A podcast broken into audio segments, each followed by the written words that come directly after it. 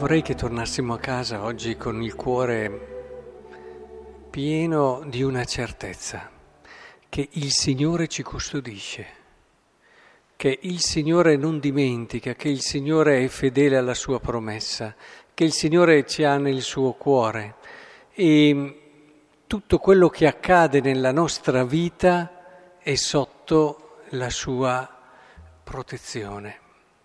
È bellissimo come si arriva, siamo verso la conclusione del libro della Genesi, all'epilogo anche di questa storia dove Giacobbe, il figlio Giuseppe, ricordate i fratelli che lo volevano uccidere, poi l'hanno venduto, lui arriva in Egitto e abbiamo visto anche in questi giorni come avrebbe potuto vendicarsi, abbiamo riflettuto su che cos'è la vendetta e come la vendetta non fa altro che portare ancora più male nel mondo. È come se dovessimo eh, diluire un colore sbagliato e negativo e invece con la vendetta lo andiamo a crescere. Eh, l'unico modo invece è rispondere al male con il bene, non c'è altro modo, proprio altra possibilità, anche per trovare una pace del cuore, la propria pace del cuore. E credetemi, ci sono, è vero, le grandi vendette, ma un po' tutti abbiamo a che fare con le piccole vendette quotidiane. E su questo ricordiamoci proprio che il Vangelo in questo è chiarissimo. Se vogliamo essere sereni, la scrittura ci dice rispondi al male con il bene. Se ami coloro che ti amano, eh, ha detto Gesù, che merito ne avete? Ma non nel senso che dobbiamo avere dei meriti, ma nel senso che non cresciamo come persone, non cresce il regno di Dio, non, eh, non saremo mai felici. Qui invece si arriva all'epilogo. All'epilogo e con questo giro particolare Giuseppe fa in modo che portino suo padre e così può rincontrarlo. Pensate a questo padre, questo padre che aveva ancora vivo, perché certi dolori uno se li porta nella tomba, soprattutto se gli viene a meno un figlio, e aveva ancora vivo questo figlio di cui non aveva neanche potuto eh, provvedere alla sepoltura. È sparito, non sapeva più, gli hanno detto che era morto, che questo padre, Dio ha questa, nel suo progetto anche questo desiderio di fargli riabbracciare suo figlio. Le parole sono bellissime. Posso anche morire questa volta dopo aver visto la tua faccia, perché sei ancora vivo. E, ehm, prima era morto dentro, adesso invece non ha più paura della morte. È eh, bello questo passaggio di questo Padre.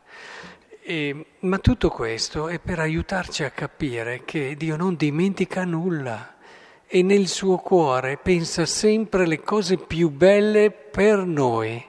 E in questo progresso che la scrittura, qui siamo all'inizio, il primo libro, però ci porta a comprendere, a vivere, ecco che si arriva, e qui abbiamo vari, vabbè, il Salmo ci conferma, il Signore conosce i giorni degli uomini integri, la loro eredità durerà per sempre, non si vergogneranno nel tempo della sventura.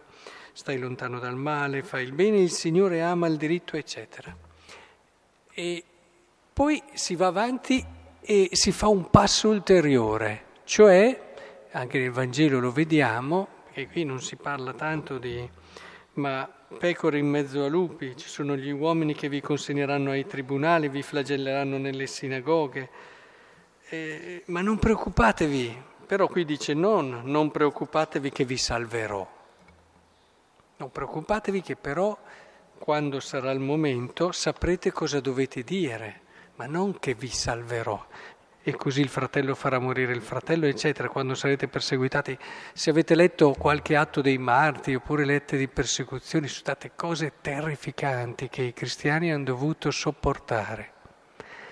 E Gesù stesso, Gesù stesso. Ma anche lì Gesù, Dio, non abbandona. Cioè la maturazione del cristiano sta proprio qui, nel, qui dice se avrete perseveranza, no? Eh, ma chi avrà perseverato fino alla fine sarà salvo. Cioè non dubitare mai.